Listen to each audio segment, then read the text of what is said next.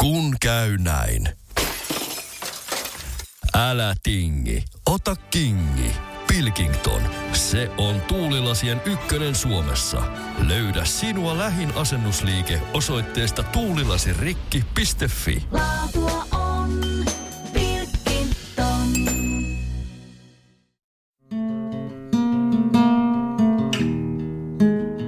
Tervetuloa Sivumennen podcastin pariin.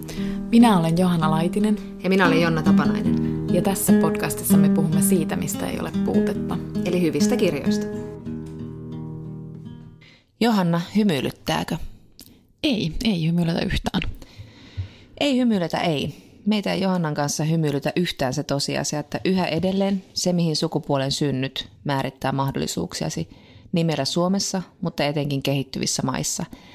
Ja me tehdään tämä jakso yhteistyössä lasten oikeusjärjestö Plan Internationalin kanssa, ja me ollaan mukana Planin uudessa Ei hymyilytä kampanjassa.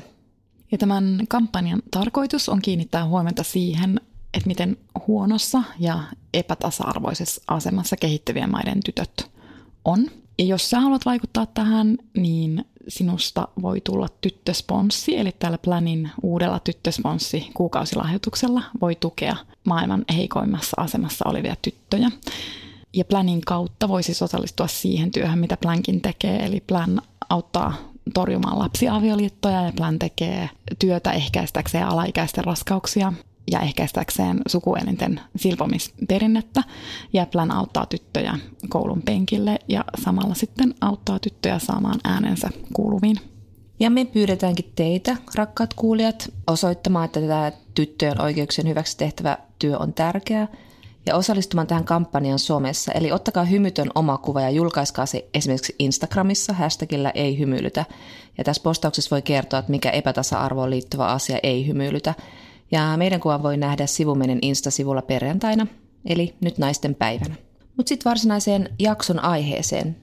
Me puhutaan tässä jaksossa lisää tytöistä tai yhdestä tytöstä maailmankirjallisuuden merkki teoksessa. Tässä kirjassa tavataan tyttö, joka on pukeutunut kultalameen kenkiin ja miesten leveäliiriseen hattuun ja hän ylittää Mekong-jokea kohti aikuisuutta ja moni varmaan arvaakin, mistä kirjasta on kyse, mutta puhutaan siitä vähän myöhemmin. Sitä ennen mä haluan puhua vähän tarinan kertomisen kriisistä, varsinkin erään tunnetun tarinankertojan kriisistä. Ja hän ei ole kirjailija, vaan hän on ää, muusikko, lauluntekijä Nick Cave.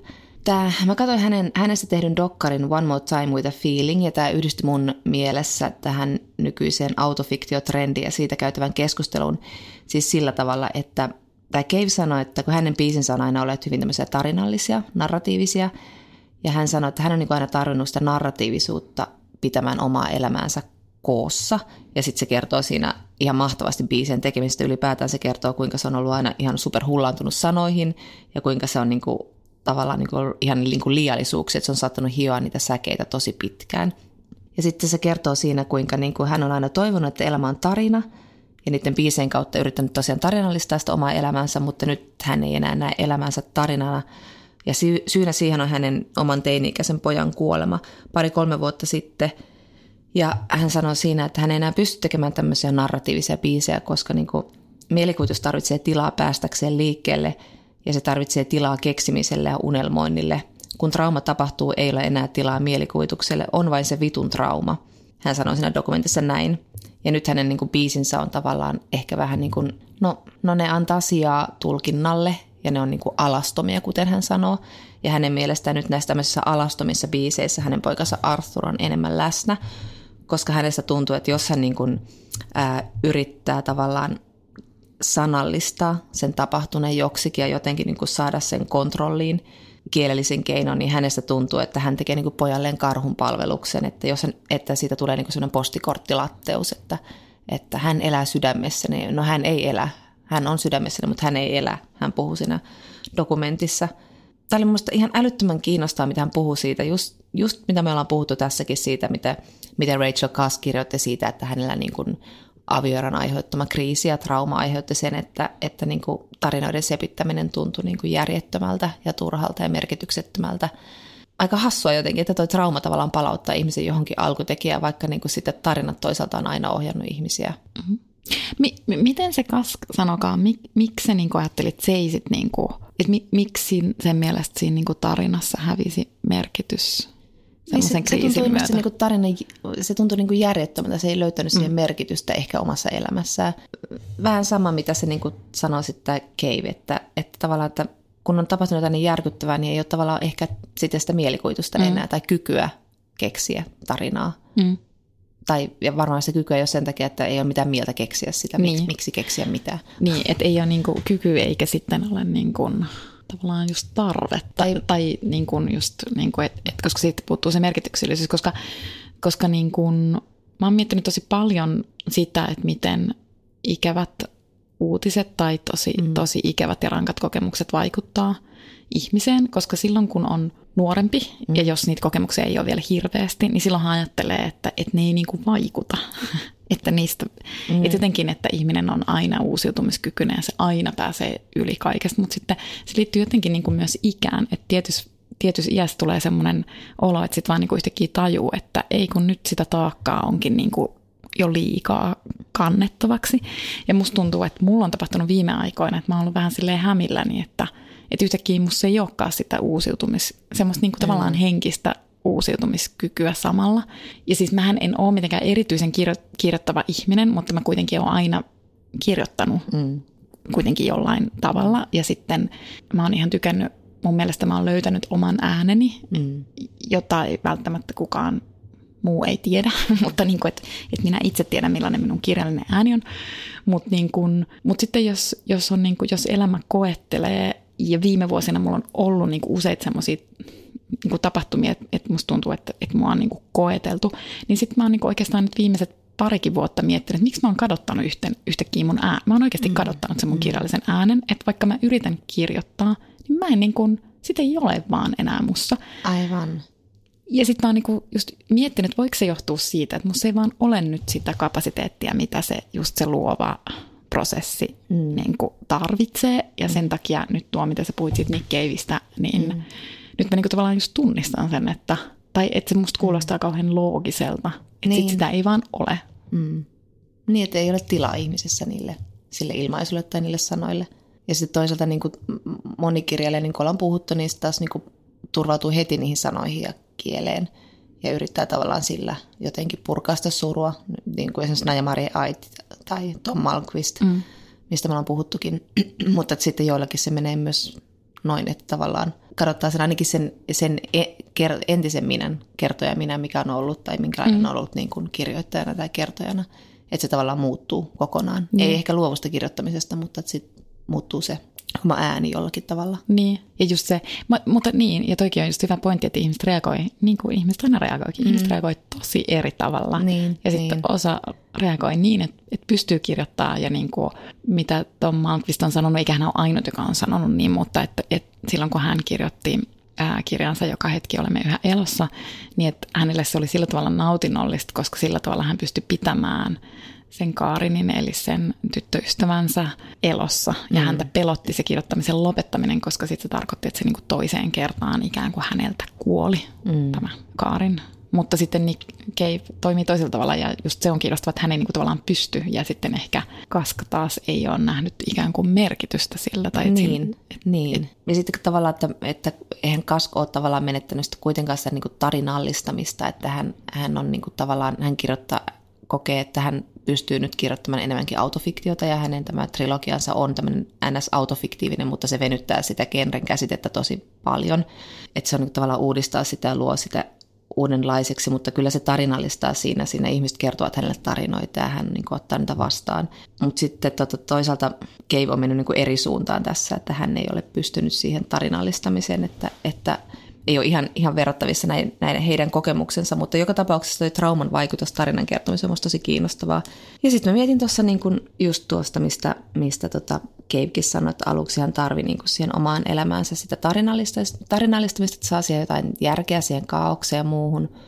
Ja sitten miet, miettii just, että onko autofiktio sitten osaltaan se viehätys siinä, että joku ihminen kertoo jollain tavalla tarinaansa ja sitten saa sen jotenkin kuriin tai kesytettyä kielellisin keinoin. Mutta sitten toisaalta eihän ne välttämättä aina ole kovin tarinallisia, ei niissä ole mitään niin kuin kauhean sel- selvää järjestystä tulee mm. sille ihmisen elämälle. Toisaalta ehkä siinä on sitten se pikemminkin, että tavallaan autofiktiolla tehdään joku tavallisen ihmisen elämä merkitykselliseksi. Vähän mitä Knausko tekee, että se, että näkee sen ja siitä tulee merkitykselle. Että ehkä niin kuin joku semmoinen viehätys siinä voisi olla, mm. jos tässä nyt jotenkin yrittää hakea tätä, kun nyt puhutaan paljon, paljon tästä autofiktiosta ja miksi se on niin suosittua. Ja mihin on kadonnut tarinalliset, vanhan, vanhat kunnon tarinalliset mm. e-bokset. Niin ja mulle jotenkin just toi niin kuin näkeminen ja merkitykselliseksi tekeminen sen kautta. Että sitten mä kuitenkin myös niin kuin mietin, että että kirjailijathan ovat automaattisesti siis kirjoittavia ihmisiä, ja sillä mä tarkoitan sitä, että hehän myös niin kuin ajattelevat kirjoittamalla. Mm, niin silloin on niin kuin aika loogista myös, että, että jos kirjailijalla on vaikka kriisielämässä tai, tai siinä elämässä jotain, joka niin kuin vaivaa, aivan. niin silloin on erittäin, erittäin järkeenkäypää, että juuri tämä ihminen, että sen niin kuin väline käsitellä sitä on itse asiassa – kirjoittaminen. Kyllä. Et nyt Ruotsissa, en mä tiedä, ei se ole mikään suuri keskustelu, mutta mä vaan nyt luin kaksi kommenttia autofiktioon. Nämä molemmat on julkaistu Dagens Nyheterissä ja toinen toisen kommenteista ensimmäisen niistä kirjoitti toimittaja Maria Schottenius. Ja hän haikaili tässä kirjoituksessaan just tämmöisten mainitsemisia näiden niin perinteisten vanhojen kunnon suurten tarinoiden perään. Ja hänen mielestään autofiktion suosio sekä niin kirjoittajien että lukijoiden keskuudessa on merkki kirjallisuuden kriisistä että hän oli sitä mieltä, että autofiktios ei voida käsitellä, tai autofiktio ei käsittele yksinkertaisesti ihmistä niin kuin osana suurempaa yhteisöä tai yhteiskuntaa, toisin kuin nämä tämmöiset niin kuin yhteiskuntaa kommentoivat suuret kertomukset. E, musta se oli niin kuin ihan fuulaa. Et mun mielestä, ihan järjetön kommentti. Niin, siis ihan, ihan, siis, ihan siis täysin järjetön kommentti. Ja sitten hän niin kuin summasi, että autofiktio on vaan niin kuin skandaalin hakusuutta. Että ikään kuin, niin kuin se, että suuntaa katseen itseen niin ikään kuin sillä tavalla ei pystyisi sanomaan jotain yleistä ihmisestä. No, sitten tätä kommenttia seurasi kirjailija Agnes Liedbeckin kolumni, ja sitten hänellä oli niinku tosi kiinnostava näkökulma, tai siis tavallaan semmoinen näkökulma, jota mä en ollut esimerkiksi ajatellut, enkä, mm. E, enkä mä ollut aiemmin sitä kuullut, mutta hän niin kuin siinä kirjoituksessaan pohtii, että mikä oikeastaan sitten erottaa tämmöisen niin kuin laajan yhteiskuntakuvauksen sitten niin sanotusti suppeasta niin kuin minä-kuvauksesta, mitä nämä autofiktio, auto, autofiktiiviset romaanit sitten vois olla. Ja hän oikeastaan hakeekin selitystä niin kuin lukijasta eikä kirjailijasta. Että hän niin kuin sanoo sille vähän provosoiden, mutta se on tosi hyvä se kirjoitus, että ehkä niin kuin kysymys ei olekaan nykykirjallisuuden heikkauksesta, vaan nykylukijan heikkoudesta. Koska koska sehän myös on niin, että lukijalla on valtava iso rooli siis mm. kirjan tulkinnassa. Ja siis yleensä lukija niin kuin myös lukiessaan kysyy, että mitäs minä pidän tästä ja mitä minä pidän tästä kertojasta ja olenko minä kokenut tällä tavalla. Aivan. Ja erityisen usein lukija kysyy sitä niin kuin nykykirjallisuuden kohdalla, koska se nykykirjallisuus on niin tunnistettavaa, että se mitä niin kuin autofiktiossa, joka aina on tietysti sit niin kuin sen hetkistä nykykirjallisuutta, niin että se, mitä siinä kuvataan, niin ne on niin arkipäiväisiä ja niin kuin tavallaan banaalekin asioita, että sitten me niin kuin tavallaan just itsekin tasan tarkkaan tiedetään, miltä tuntuu istua metrossa, koska me istutaan ehkä siinä samassa metrosta kuin se kirjailija. Mm. Mutta silloin, kun lukija lukee niin kuin vanhaa kirjallisuutta, että meillä on niin kuin välimatkaa sinne vaikka sata vuotta, niin niin sitten siihen tulee automaattisesti ensinnäkin sellainen niin kuin etäisyys, mm. jolloin se alkaa tuntua niin kuin vahvemmin fiktiolta jo pelkästään siksi, koska se kuvaa ihan eri aikaa ja ihan eri todellisuutta. Mm. Ja sitten me automaattisesti ruvetaan tulkitsemaan, että sata vuotta vanha kirja, koska me ei enää samalla tavalla tunnisteta sitä todellisuutta, että se on meille automaattisesti vieras, niin sitten meidän niin kuin looginen johtopäätös on, että se on varmaan sille kirjailijallekin ollut vieras, eli että se, on, että se kirjailija on ikään kuin, niin kuin myös keksinyt siihen tosi paljon, vaikka aivan, niinhän ei aivan. ole ole, Aivan vaan että se kirjailijahan on ollut, elänyt siinä ajassaan, jos kirjailija oli kirjoittanut siis historiallista romaania, mutta anyway. Ja sitten se on varmaan niin helpompi nähdä myös niin kuin osana suurta tarinaa ja maailman mm. tapahtumia, se, se sata vuotta sitten kirjoitettu tarina. Todellakin, koska sitten meillä on myös niin kuin tukena ikään kuin sen romaanin jälkeen tullut niin kuin kaikki mahdollinen mm. tieto. Sitten me myös niin kuin ihan eri tavalla osataan tulkita mm. jälkikäteen asioita. Ja sitten myös tämä etäisyys aiheuttaa sen, että me katsotaan automaattisesti niin kuin vähän eri perspektiivistä vanhempia kirjoja. Ja meidän on, hänen, tämän Agnes Liedbeckin väite on, että meidän on itse asiassa helpompi samastua niin kuin syvemmällä psykologisella tasolla vanhoihin mm. vanhojen romaaneihin henkilöhahmoihin, koska me ei just ihan hulluna peilata sitä, että olenko minä kokenut juuri samalla tavalla, kun me automaattisesti tiedämme, että me emme ole niin kuin kokeneet niitä arkis, siinä kirjassa arkis, niin kuin kirjassa kuvattuja arkisia mm. asioita, vaan että sitten me haetaan heti jotain universaalia ihmisyhteyttä, kun, tuus, kun taas nykykirjallisuuden kohdalla meitä heti niin kuin häiritsee, että jos se, jos se kirjan kertoja vaikka niin kuin kokee meille tutut asiat eri tavalla kuin me, niin sitten me ei jotenkin yhtäkkiä tykätäkään siitä päähenkilöstä ja sitten me ei tykätä siitä kirjasta ja niin edelleen. Eli hänen väitteensä on, että, että me automaattisesti tulkitaan vanha kirjallisuus ikään kuin maailman kommentointina ja nykykirjallisuus sitten kirjailijan omakuvana. Ja hänen loppukanettinsa on, että meidän ei pitäisi kysyä, että mitä kirjallisuus voi tehdä meille, vaan meidän pitäisi kysyä, että mitä me voimme lukijoina tehdä kirjallisuudelle. Ja vielä tuohon niin ekaan, ekaankin kirjoittaa just sitä, että niin kuin, äh, varmaan Kar- Knauskon on tehnyt tietynlaisen karhunpalveluksen just tälle koko autofiktion genre-käsitykselle, että sit sitä, sitä mietitään aina sitä vastaanottoa, kuinka skandalöisiä se oli ja muuta vastaavaa, koska siis, mutta kun puhutaan vaikka sata vuotta vanhoista kirjoista ja kirjoista, joissa, jotka ovat kirjoittaneet ihmistä, joita on tunnettu, niin kyllä silloinkin on ollut skandalöisiä mm. vastaanottoja, ne ovat herättäneet hirveästi niin kuin polemiikkeja, siellä on tunnistettu ihmisiä ja hahmoja, mutta eihän me sitä enää muista niin, eikä niin. tiedetä, ja ollaan niin unohdettu tämä ulottuvuus siitä, ja, ja totta kai niin kuin, kyllä mä mietän, että tietty vietys on aina niin kuin vähän miettiä, että mitä, tämä on totta ja kuka tämä on mm. ja mitä vastaavaa se on, mutta, mutta se ei kyllä, sen mä tiedän, että se ei ole autofiktion mm. viehätys, vaan siinä on, se ei ole se, niin kuin se kurkistelujuttu, mitä usein perustellaan, että ihmiset haluaa näitä tunnustuksellisuutta ja kurkistelua, vaan että siinä on joku, siinä on joku muu, just näitä, mitä mä nyt sanoin, mm. näitä merkityksellistämistä ja muuta. Mm.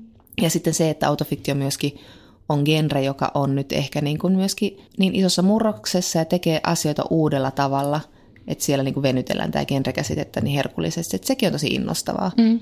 Mutta että kyllähän niin kuin tarina, tarinalliset romaanit elää ihan hyvin meillä. Mietitään vaikka viime vuoden Finlandia-palkintoa mm. ja, ja niitä ehdokkaita ja muita, niin kyllä ne on niin kuin, ne isot tarinat elää ihan samalla lailla edelleen täällä. Että tämä autofiktio on nyt vaan pinnalla tosi paljon, mutta loppupeleissä aika pieni genre. Niin, niin siis todellakin. Ja siis Suomessa edelleen semmoisen niin historiallinen, realistinen romaani on äärimmäisen, äärimmäisen vahva, jos katsotaan vaikka myyntilistoja ja niin mm. edelleen.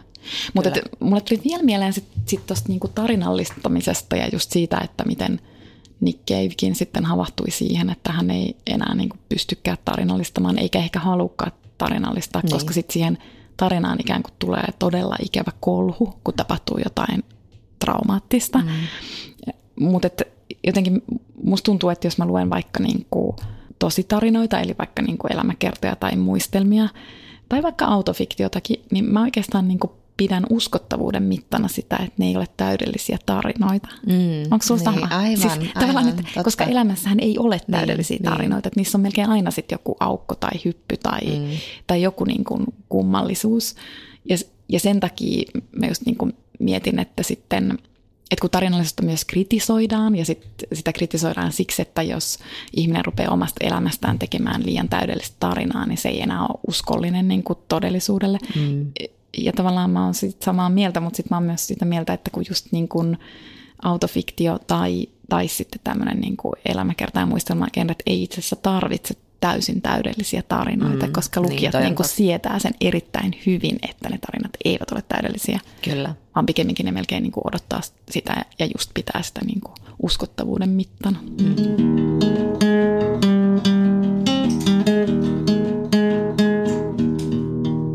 Margaret Duras ja hänen romaaninsa 48. teoksensa Rakastaja on meillä tänään käsittelyssä – ja itse asiassa hassua Dura, Dura itse asiassa vastaa tuohon meidän alun pohdiskeluun. Hän on sanonut muun muassa näin, että, että vaikka hän väitti jossain vaiheessa, että tämä rakastaja on oma elämäkertainen ja aiheutti sillä tietysti hirvittävän maailmanlaajuisen mielenkiinnon, skandalöösin, kuten mm. puhuttiin, niin on niitä ennenkin kirjoiteltu, niitä paljastuskirjoja. Mutta että ää, sitten hän myöhemmin sanoi, että itse asiassa hänen elämänsä tarinaa ei ole olemassa, että vain romaanit ovat totta – ja näin sanoi itse asiassa melkein samoin sanoin, sanoo päähenkilö tuossa kirjassa, että, että niin kuin, the story of my life does not exist, does not exist. There's never any center to it, no path, no line. Niin, Margaret Duras. Mä en tiedä, tulee sellainen typerä lause mieleen kuin, että they don't make them like that anymore, mutta en ollut hänen elämäkertojaan, mutta nyt kun vähän tutustui elämään, niin vaikuttaa aika tämmöiseltä hurjalta elämältä ja hurjalta naiselta. Hän tosiaan aika monta kirjaa sitten ehti tuossa tehtailla, eli vuosina 1914-1996, ja oli tietysti niin kuin yksi arvostetumpia kirjailijoita, mutta siis tämmöinen hyvin kiivas yhteiskunnallinen keskustelija Ranskassa, ja, ja hän tosiaan asui lapsuutensa ja nuoruutensa Vietnamissa, eli silloisessa Indokiinassa, ja sitten ylioppilaksi päästyään lähti Ranskaan ja alkoi sitten kirjoittaa.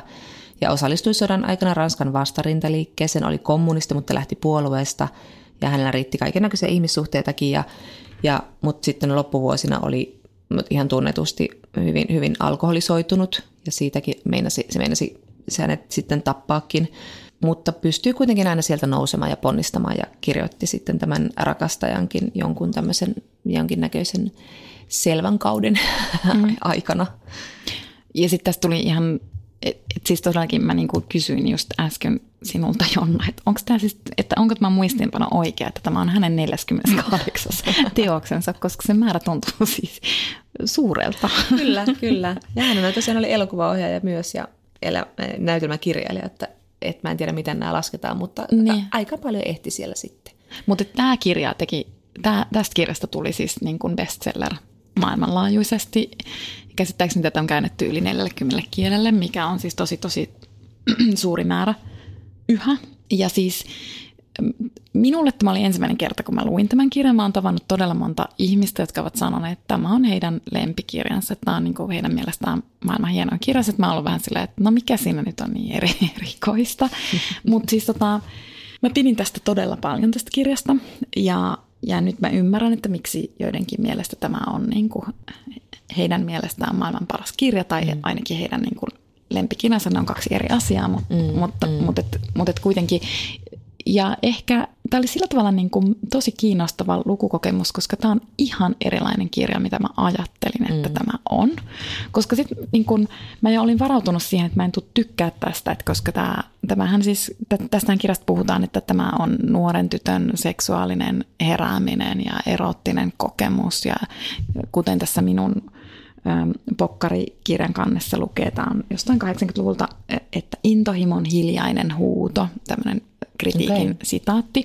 Eli sitten mä niinku odotin, että tämä on joku tämmöinen just niinku erottisen kirjallisuuden klassikko. Miksi tavalla, niinku tietyllä tavalla tämän voi myös niinku sinne lukea. Tämä siis kertoo 15,5-vuotiaan tytön ja sitten 27-vuotiaan miehen, tarkemmin ottaen kiinalaismiehen, niin kuin rakkaustarinan – ja, ja jotenkin mä niin just ajattelin, että mä en varmaan pidä siitä, koska mä ajattelin, että mä en ehkä pidä ton suhteen ajatuksesta mm. edes. Mutta se, että millä tavalla toi Dora käsittelee sitä suhdetta tässä onkin sit, onkin niin kuin vaan todella hieno ja mm. monisyinen. Ja niin kuin, palata, no, palataan siihen Joo. kohta. Sen mä vielä sanon, että tässä siis, tämähän on pienoisromaani, että tämä on vaan reilu sata sivua.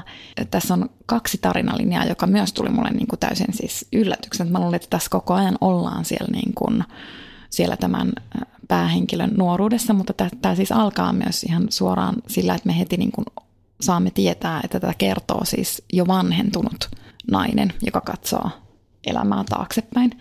Ja joo, tässä on tämä erottinen rakkaustarina, mutta tämä on siis myös todella paljon muuta. Tässä on niin kuin, Tämä on, tämä on musta tosi surullinen kirja tai ainakin niin kuin todella todella melankolinen kirja.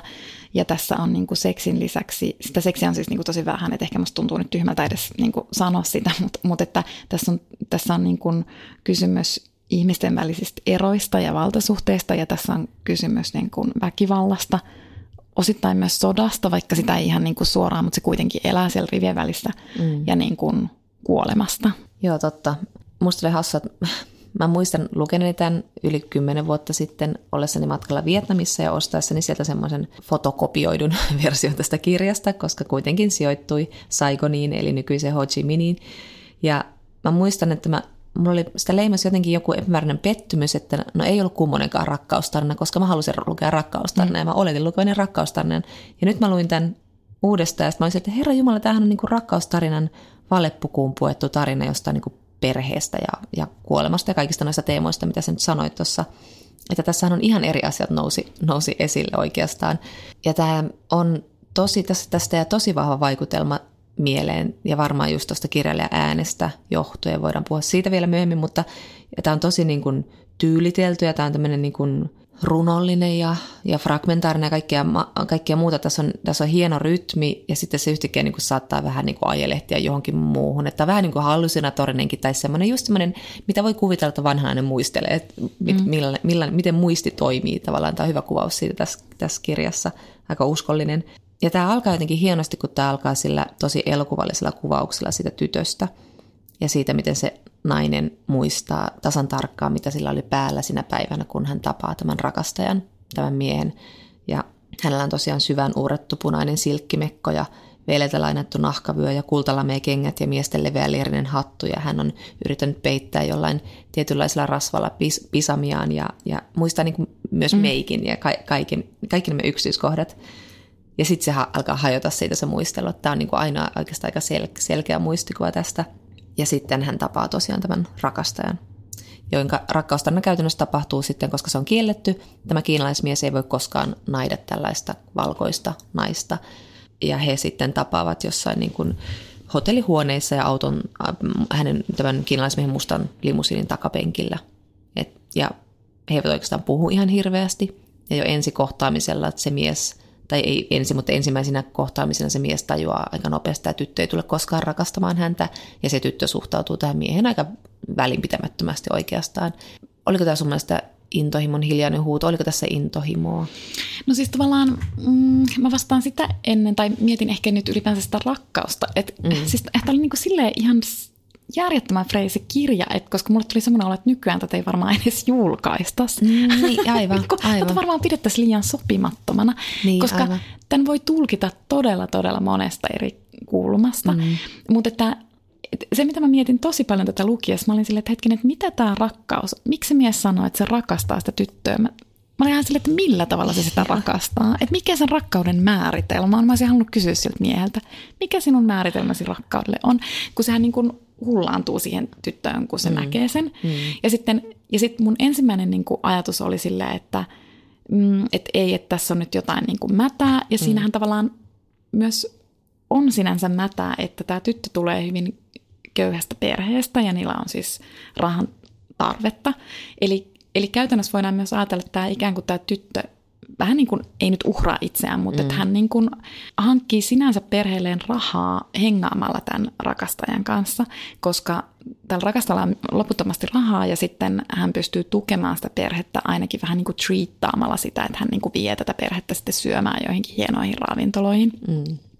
Eli siis tavallaan voisi ajatella, että tämä on niin kuin yhden sortin prostituutiota, mm.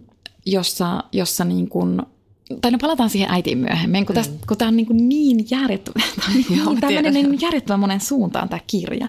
Mutta että, no, mut sitten tullaan siihen intohimoon, että ensin mä olin silleen, että mä en tykkää tästä suhteesta. mä, että mua häiritsee tämä suhde. No, sitten siinä on sitä intohimoa. Mm. Että et kuitenkin se tyttö niin kuin, tavallaan vähän niin kuin vetää maton mun jalkojen alta niin kuin mm. lukijana. Että sitten se kuitenkin niin kuin nauttii siitä seksistä. Ja se on siinä niin kuin tosi autonominen toimija. Yeah mikä on tosi poikkeuksellista. Että sitten niin kuin ehkä todella helppo ratkaisu olisi ollut kirjailijalta tehdä siitä semmoinen oikeasti riistosuhde ja hyväksikäyttösuhde. Mutta se ei sitten kuitenkaan ihan niin kuin olekaan täysin sitä. Ja sitten tulee vähän semmoinen olo, että kuka siis käyttää tässä mm, nyt hyväksi mm. Mut ketäkin. Mutta sitten samalla mietin sitä, että, että jos tämä on tämmöinen vanhan naisen muistelemaa tämä, tämä kirjoitus, niin sitten muistatko sen äh, HBOlla se The Tale-leffan, Mä en tiedä, puhuttiinko me tässä podcastissa siitä joskus? Me ehkä mainittiin siitä, joo, no, mutta siinä oli kuitenkin tämmöinen kohtaus, että tyttö rupeaa miettimään vanhaa suhdetta mm. vanhempaan miehen. Ja sitten hän muistelee sille, että no minähän olin, niin minähän olin niin kuin käytännössä, olin teini joo, okei, okay, mutta olin täysin autonominen siinä suhteessa ja minä tiesin, mitä minä tein. Ja minä rakastin häntä, hän oli minun poikaystäväni.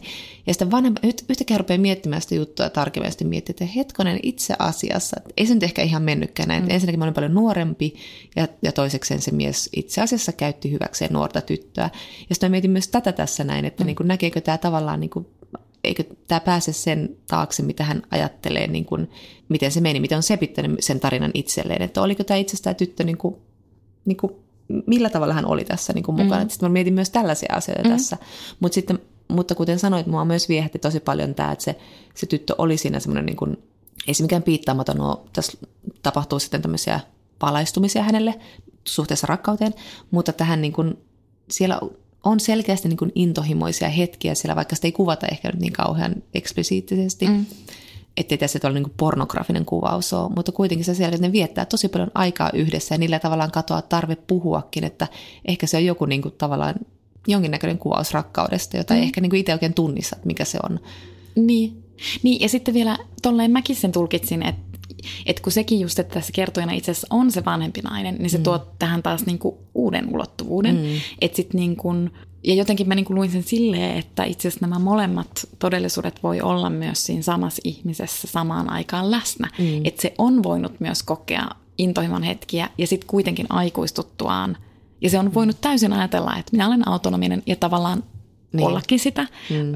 Mutta sitten vanhempana se niinku tajuu, että ei, että tuossa oli niinku tosi hämäriä piirteitä tuossa suhteessa. Ja kyllähän se kertoja myös sanoo niitä asioita aika suoraan, että ainakin suomennoksessa hän siis sanoo niin, että, että mä nyt en muista tarkkaa sitaattia, mutta kuitenkin hän sanoo aika suoraan, että, että se mies käytti minua hyväksi.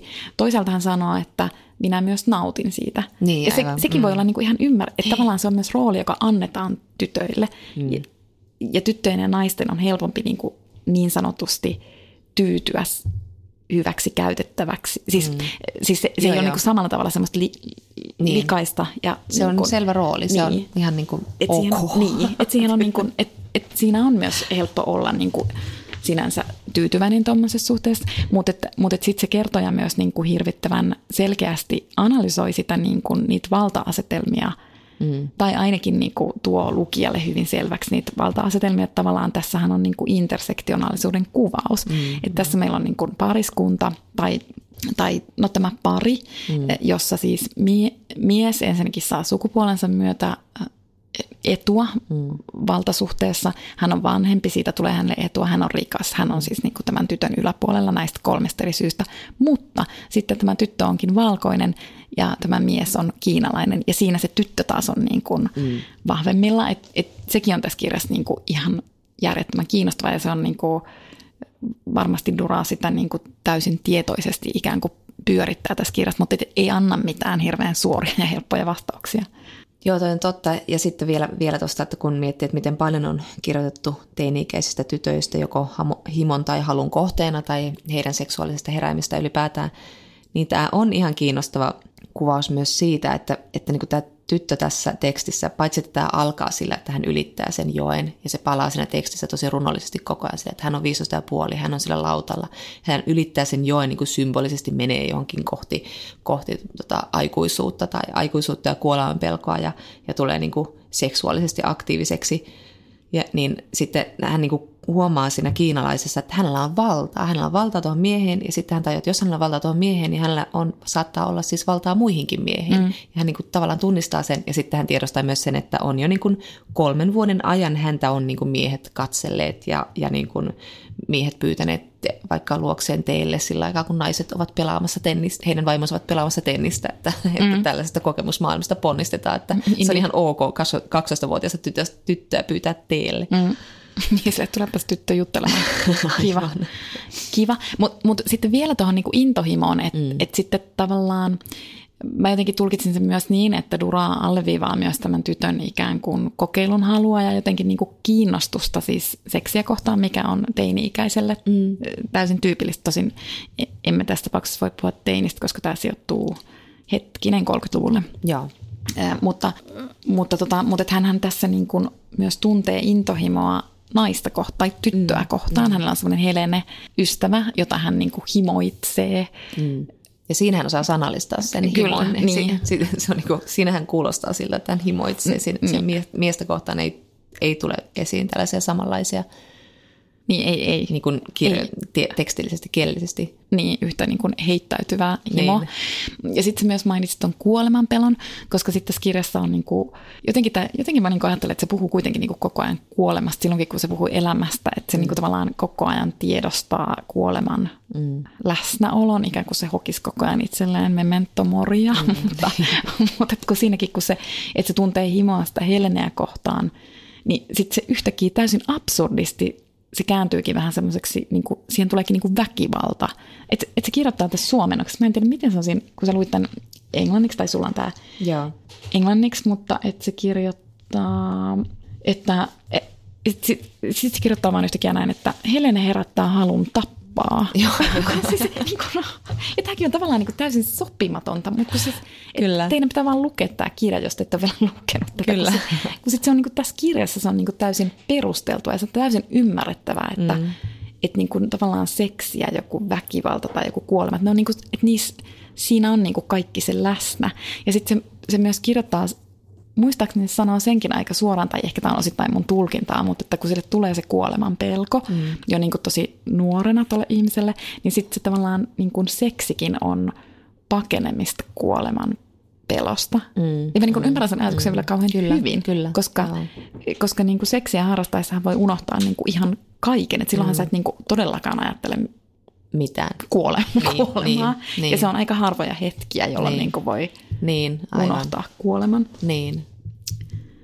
Joo, ja sitten noi samat ristiriitaiset ajatukset, just mitä sä puhuit tuosta Helenestä, niin samalla tavalla hän niin kuvailee myös äitiään. Että hänen äitisuhteensa on myös tämmöinen niin kuin hyvin kaksijakoinen, että hän puhuu toisaalta sitä rakkaudesta, mitä hän tuntee äitiään kohtaan, mutta sitten myös niin kuin siitä, siitä vihasta, ja se vuorottelee siinä koko ajan. Ja hän niin kuin kirjoittaa The Beast, My Mother, My Love. Ja sitten se ei pysty kuitenkaan kirjoittamaan, ihan niin kuin nimeämään, mikä sitä äitiä vaivaa. Mutta että kun se alkaa tunnistaa, että se tietty vaihe äidissä alkaa, tai tietty tila, niin se yrittää tunnistaa sen ajoissa, että se, jotta se voi suojella sen kahta veljeä siltä. Että sillä on tämmöinen niin kuin velvollisuus. Et en, en tiedä, mitä, minkälainen tämä äiti on, mutta hän ei niin kuin pysty tavallaan oikein kirjoittamaan sitä, saamaan sitä, vaikka hän sitten myös kirjoittaa siitä, että tämän niin kuin etäisyyden takia hän pystyy jotenkin kirjoittamaan niin kuin neutraalisti tästä äidistään, koska ne muistot on tavallaan, ei enää muista niin kuin äidin ihon tuoksua tai äidin naurua, niin jotenkin sitä on helpompi nyt kirjoittaa, mutta silti hän ei pysty oikein niin kuin sanallistamaan, mit, mitä hän niin kuin ajattelee äidistään. Että heillä on niin kuin äidillä on tapahtunut kaikenlaisia epäonnia siellä Saigonissa. Hän on koulun opettaja, heillä on siis kolme, kolme lasta ja isoveli on tämmöinen niin kuin heitä, tätä perhettä tai ainakin näitä kahta pikkusisarustaan terrorisoiva ja väkivaltainen ja sitten tämä tyttö yrittää suojella tätä pienempää pikkuveljään myös tältä niin kuin mielivallalta, mitä tämä isoveli harjoittaa siellä kotona. Ja sitten tässä on jotain hienoja kohtauksia siitä, kuinka heillä on tämmöinen rakennus siellä jossain viidakossa. En mä tiedä, oliko se viidakossa, mutta mä kuvittelen, että se on viidakossa. mutta, tai koti siellä, siellä tätä Saigonissa. Mä en tiedä, miksi mä ajattelin, että se on viidakossa, mutta joka tapauksessa koti siellä Saigonissa. Ja sitten he päättävät, niin kun, sitten aina silloin tällöin se äiti saa tämmöisen reippauskohtauksen ja se talo siivotaan. Ja sitten siellä vaan niin kuin kaadetaan ämpäreittäin vettä ja se valuu siellä pitkin sitä taloa. Ja sitten näin niin kuin hetken ilakoi tämä tyttö ja sen pienempi veli niin kuin iloiksi ja nauraa ja se on jotenkin hauskaa ja se vesi valuu joka paikkaan. Ja sitten yhtäkkiä muistaa ja sitten se nauru kuolee ja sitten ne, ne menee ulos ja unohtaa sen ilon. Että tavallaan että se, se on se kauhean raskas painolasti tämä perhe, perhe tarina tässä. Ja se oli tässä niin kuin, tosi kiinnostava tarinalinja. Oli, oli. Ja sitten, ja sitten kuitenkin mä niin kuin edelleen, mä näköjään en nyt vaan hyväksy sitä suhdetta. no en mäkään kyllä. koska, koska siis mun pitää löytää sille nyt jotain perusteluita. mutta, mutta, mutta sen takia mä myös niin kuin ajattelen, että tämä kirja, niin kuin, sen takia mä jotenkin tykkäsin myös tästä niin paljon, kun se koko ajan niin kuin myös tavallaan osoitti, osoitti mulle, että, että mä oon liian moralisti tai että mä oon niin, Niin, niin väärä. Mä niin tykkäsin siitä ihan tosi paljon, että se niin Joo, pisti joo. silleen kampoihin tämä kirja. Joo. Mutta että, Et nelikymppinen feministi on täällä vähän silleen, mm, joku tässä en korpeeli. minä tiedä jotenkin. Ällöttää tämmöinen. Voisiko se mies olla nuorempi? No niin, mutta... Ja mutta taistella sitä rakkaudesta eikä alistua isänsä komentoon. niin, mutta sitten mä niinku myös ajattelin, että kun se perhe oli niin hirveä mm. ja kun se isoveli oli niinku niin kauhea ja sitten se äitikin oli kyllä niin kuin, se on sen äiti, mutta mm. et silti se oli niin kuin, se oli tosi epäilyttävä, kun sehän myös niin kuin esitti, että se ei tiedä, mitä on Joo. meneillään sen tytön ja sen kiinalaismiehen välillä. Mm. Ja sit, koska he saivat siitä myös niin kuin hyötyä perheenä. Mm. Mutta sitten sit hän kuitenkin veti hirveät kilarit. Ja siis hän siis pahoinpiteli mm. tätä lastaan, tätä tytärtään, kun, kun sitten hän kuitenkin niin kuin ajatteli, tai silleen mä niin kuin tulkitsin sen, että hänellä kuitenkin äitinä on niin kuin moraalin valvojan rooli, ja Kyllä. jotta hän olisi hyvä äiti ja hyvä nainen, niin hänen täytyy valvoa sitä moraalia. Mm. Eli sitten hän suuttui tälle tyttärelleen siitä hirvittävästi, että tämä tytär on pilannut oman maineensa ja tavallaan sitä myötä myös mm. perheensä maine, eikä tule ikinä pääsemään naimisiin, koska hänellä on ollut tämmöinen sopimaton suhde siihen mieheen. No, mutta anyway, mä ajattelin myös niin, että se, että se tämä tytär, niin kun, koska, koska siellä perheessä hänellä ei kuitenkaan ollut turvallinen ja hyvä olla, niin sit ne hetket kuitenkin se kiinalaismiehen kanssa oli hänelle ikään kuin turvallisia, että eihän se mies mm. ollut hänelle uhka kuitenkaan. Niinpä, Että se oli myös niin kuin ikään kuin pakopaikka, se hotellihuone tai se, tai se limusiini, koska, sit, koska sitten tämän kiinalaismiehen limusiinilla häntä tultiin hakemaan koulusta muun muassa. Ja et, et jotenkin sekin oli niin, niin makea niin kuin kuvallinen mm, niin on, niin motiivi tuossa niin. kirjassa, se limusiini. Että kaikki niin tietää, on. mitä limusiini näyttää ja mitä kaikkea se symboloi. No niin kuin tuossa alussa mainitsinkin, että jotenkin tässä on tosi vahva, vahva tunnelma ja just tästä niin tämä kirjailijan ääni on tässä jotenkin aivan, aivan mielettömän hieno. Että jotenkin tällä alkaa tällä kirjailijalla tässä lopussa varsinkin hän alkaa tulla semmoista niin kuin tosi, tosi, tämä sävy muuttuu jollain tavalla siitä semmoisesta narra, narratiivisesta niin sellaiseksi vähän harhailevaksi vähän sellaiseksi harhailevaksi ja vähän maaniseksi ja sitten hyvin nostalgiseksi, nostalgiseksi ja surumieliseksi. Ja se on jotenkin kauhean tunnistettava. Jotenkin tu- tulee semmoinen olo, tai tunnistettava, tai jotenkin tulee semmoinen kuvitelma, että osaisi nähdä millaisessa tilassa se kirjailija kirjoittaa sitä. Että minkälaisessa tilanteessa tämä kertoja tässä on, kun hän on niin 70-vuotias ja hän muistelee tätä, tätä nuoruuttaan.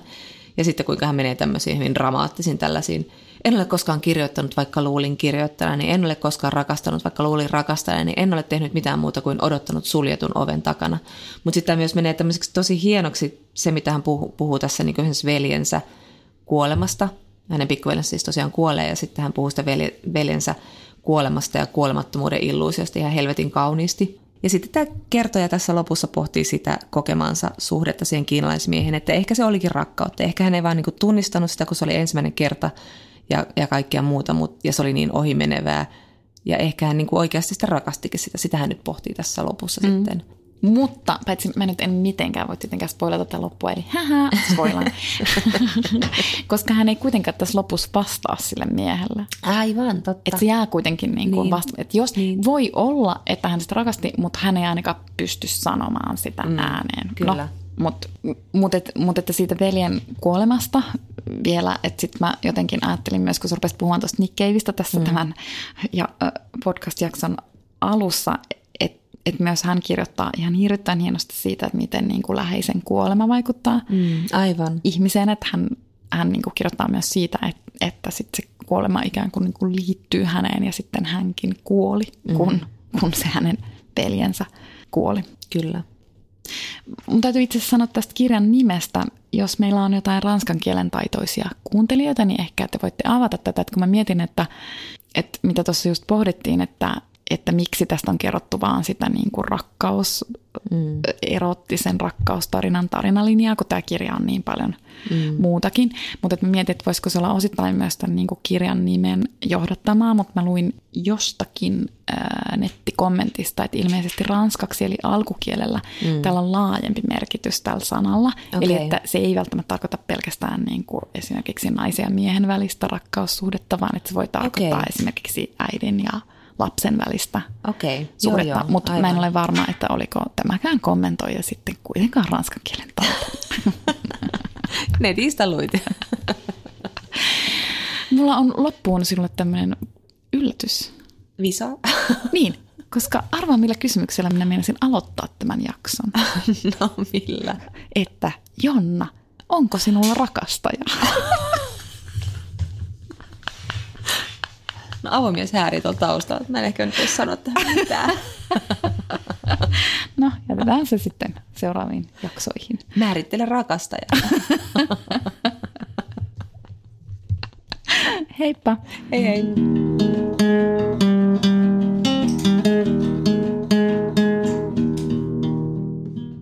Kun käy näin. Älä tingi, ota kingi. Pilkington. Se on kaikkien vakuutusyhtiöiden kumppani. Tuulilasin korjaukset jopa odottaessa ja helppo vaihtopalvelu. Etsi lähin asennusliike osoitteesta tuulilasirikki.fi. Laatua on Pilkington. Sapettaako sulamisvedet? Tehokkaat ja kestävät MTX Garden uppopumput alkaen 34,90. Motonet pumppaavan ihmisen tavaratalo. Hoppa. Motonet.